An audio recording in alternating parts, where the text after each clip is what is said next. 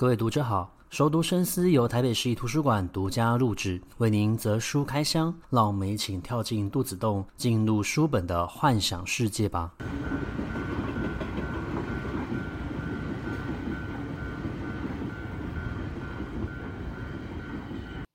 各位听众好，欢迎回到熟读深思。那这一拜我们要介绍的这一本书呢，它算是思考。然后心灵启发类的一个书籍哦，它是由日本作家矶原三郎所创作的。你想活出怎样的人生呢？那如果讲这个书名呢，或许大家会稍微生疏一点。但是呢，这个作品其实在最近已经改编成为动画电影出版了，那也已经在电影院上映了。这个呢，就是由吉卜力工作室所负责发行，然后宫崎骏监督制作的啊，《苍鹭与少年》哦。那虽然说这部动画电影它的概念想法是源自于你想活出怎样的人生哦，不过如果你实际看过电影，你实际看过书呢，就会发现到其实两者之间的联动性并没有这么的大哦。我们先讲电影好了，《苍鹭与少年》哦，《苍鹭与少年》其实真正的一个核心主题就是跟自己和解，同时呢，它也是让这一些呃年纪轻的孩子哦，大概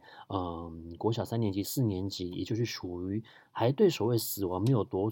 大认知的这一群儿童呢，在面对亲人死亡的时候呢，他们如何去接受死亡的存在，然后与自我的一个和解，同时呢，他透过想象跟现实之间的一个搏斗，也就是有表现实跟理现实这样子的一个呈现方式呢，去呈现出一位少年内心的呃不安以及。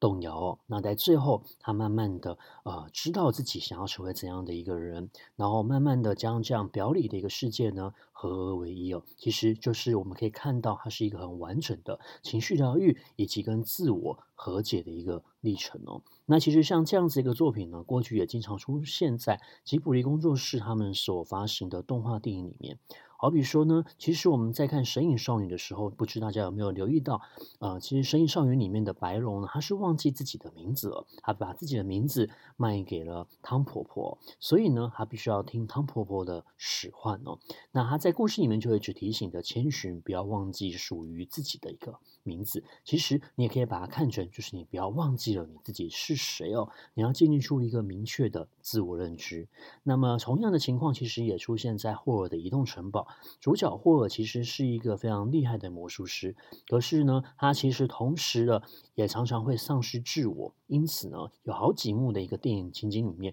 都是他慢慢的融化。那也就是多亏了在里面这位女主角不停的唤醒他，告诉他要振作起来，他才有办法慢慢的去肯定自我的一个历程哦。那相同的，其实在心之谷里面，两位男女主角。男主角其实他很早就确定了自己想要做什么，他想要成为一位小提琴师。而女主角呢，她就是在遇到男主角之后，才认知到自己其实并没有拥有所谓的一个梦想哦。所以呢，他在对方的激励之下，也积极的想要寻找适合自己所做的事情哦。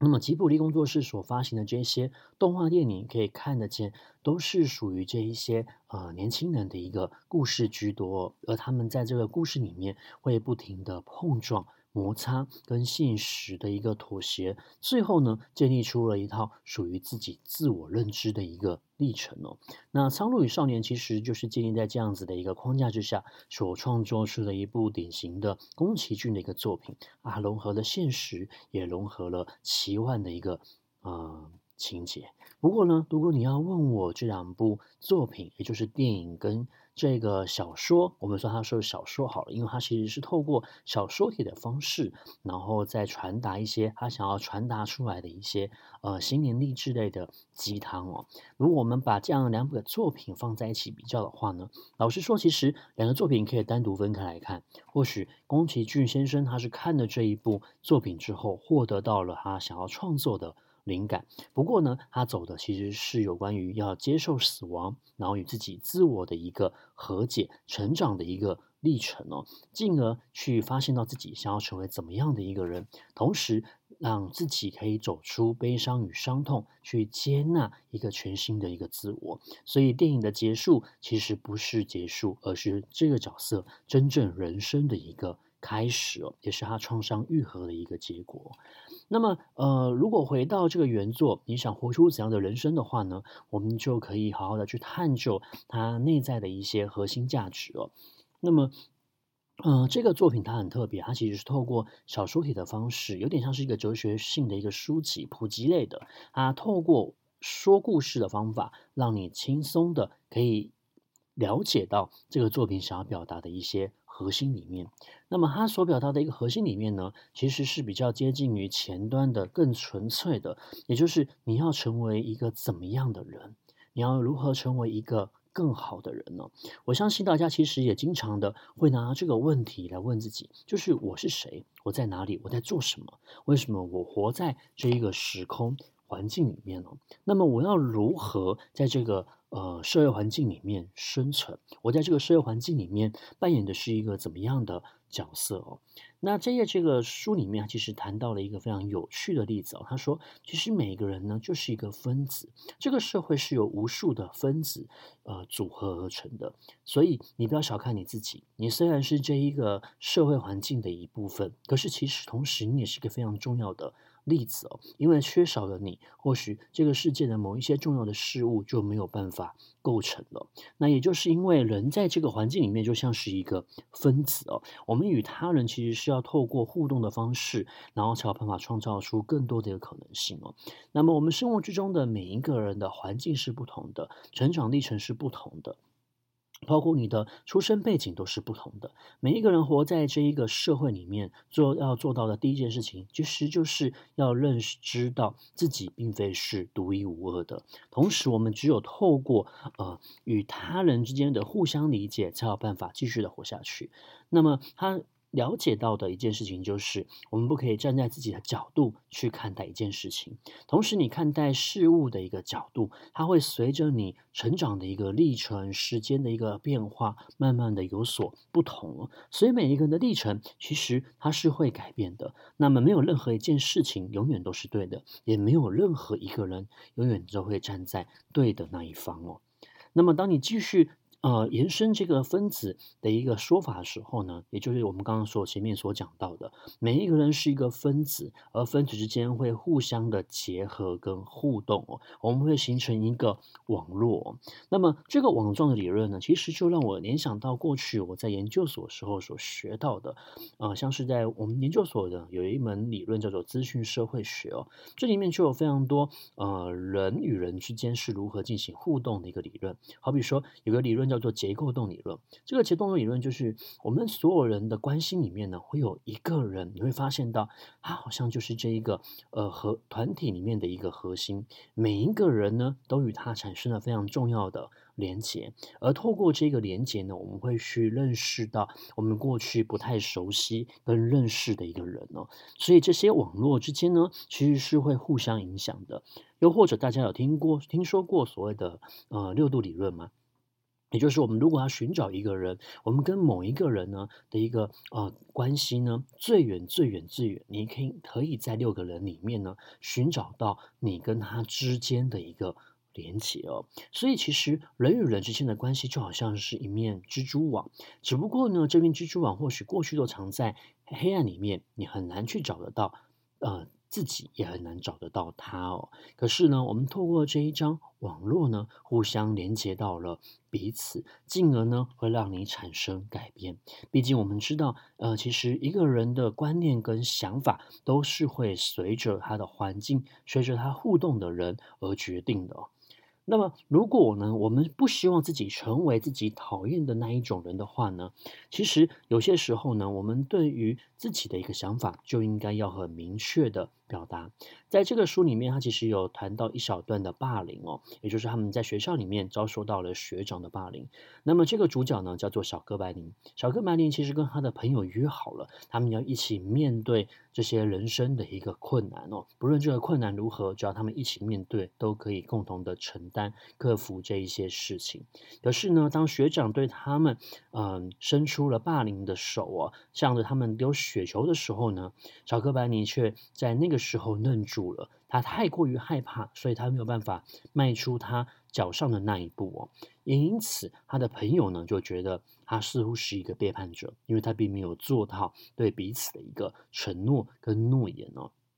那这个问题困扰了小哥白尼非常的久，直到呢，他向他的舅舅求教。舅舅这个角色，其实在这个书里面非常的有趣哦，因为小哥白尼的父亲已经去世了，所以呢，他对于一些呃男性长辈的一个学习角色的一个模仿呢，就由这一位舅舅来替代父亲的一个角色。而这个舅舅在这个书里面常常会以一个书信体的一个方式与他进行对话跟互动。那也或许是因为他本身是一个外人。所以他比较容易讲出一些在呃传统的父权环境底下，父亲可以基于面子，或者是他不知道如何表达的话。可是这些话呢，其实透过另一位呃不是父亲的一个角色，他同样是一个长辈，可是他没有父亲必须要有的包袱跟权威感的时候呢，其实反而会成为这一个小哥白尼他可以学习的一个对象哦。那么这个舅舅其实就鼓励他，应该要好好的正视面对这件事情哦，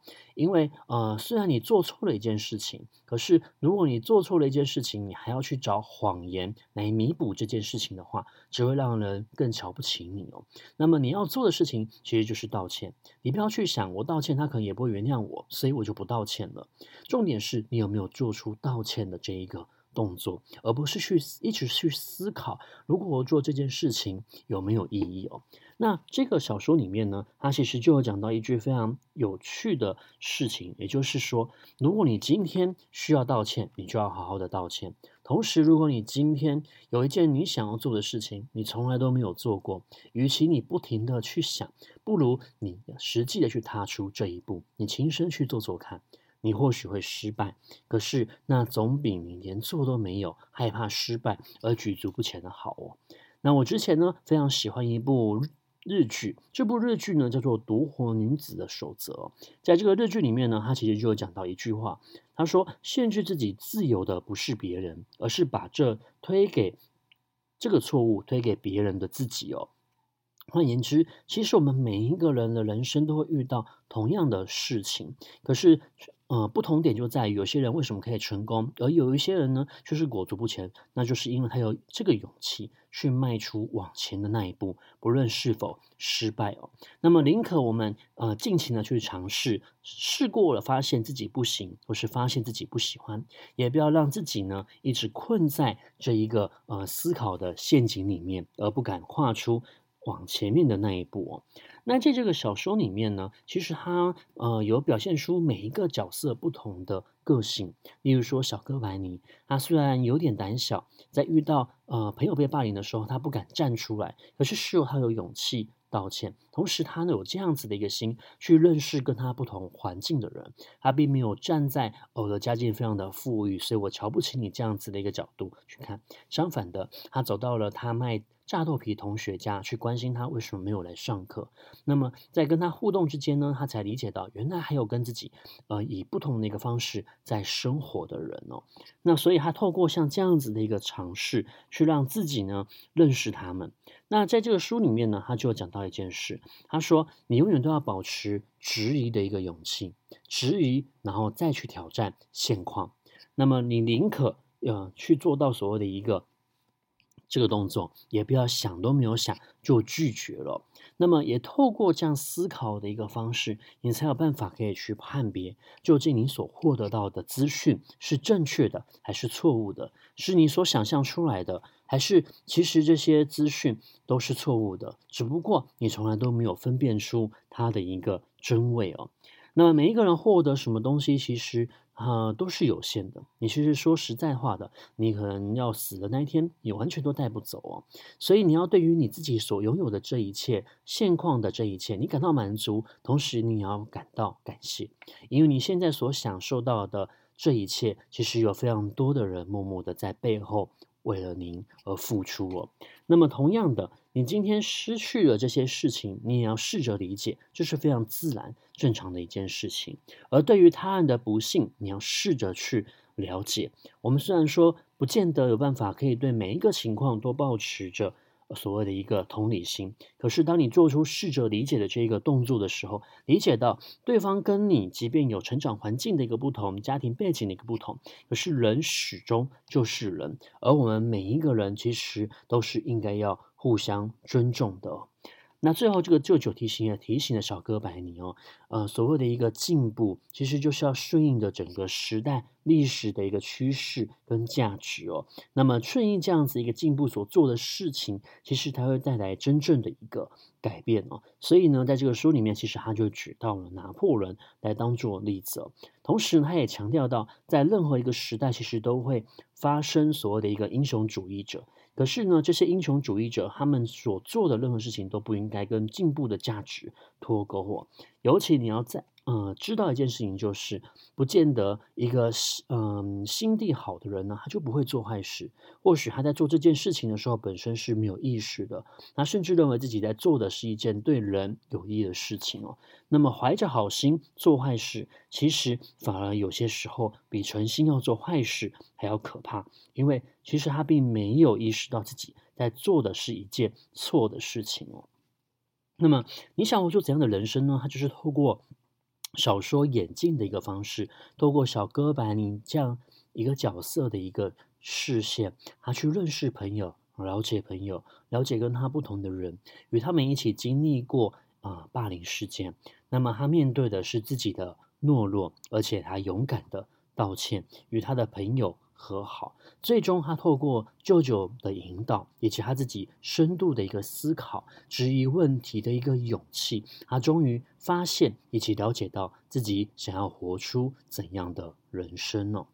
那么回到了呃我们最前面所讲的这一部作品跟电影，他们其实呢是表达着两种不同的面向，前者其实是建立自我的一个认知，同时也是在建立。呃，对于你外在这一个环境，你该如何去面对它哦？而后者呢，就是强调着与自我的一个和解和情绪疗愈表里合一的一个历程哦。那么，呃，说来我觉得是蛮有趣的。虽然电影跟小说所呈现的方向不同，所要表达的嗯、意思也不太相同，可是他们其实这中间都有一个共通的核心概念，就是自我。你究竟是一个怎么样的人？你想活出怎样的一个人生？其实都取决于你个人的一个思考和面对这一个大环境、这一个社会的时候，你有没有好好的建立自我的一个认知？没有放弃掉你个人的核心价值哦。那么我蛮喜欢这部作品的，其实这部作品非常的。好读，它在重点方面也都让大家可以很容易的就抓紧到了。当你看完了这部小说，那么再去看电影的时候呢，我想也会有不同的一个感受。那么其实不论何时，不论你是一个儿童，不论是你是一个成人也好，我们多少都会有些时候不知道自己、呃、活在这个世界的一个目的跟意义哦。这个时候，我们不妨好好的问自己一句话：你想活出怎样的人生？那么今天的节目到这个地方告一段落。如果你喜欢我们节目内容的话，也欢迎分享给你喜欢阅读的朋友。我们在下一集的空中书房再见，拜拜。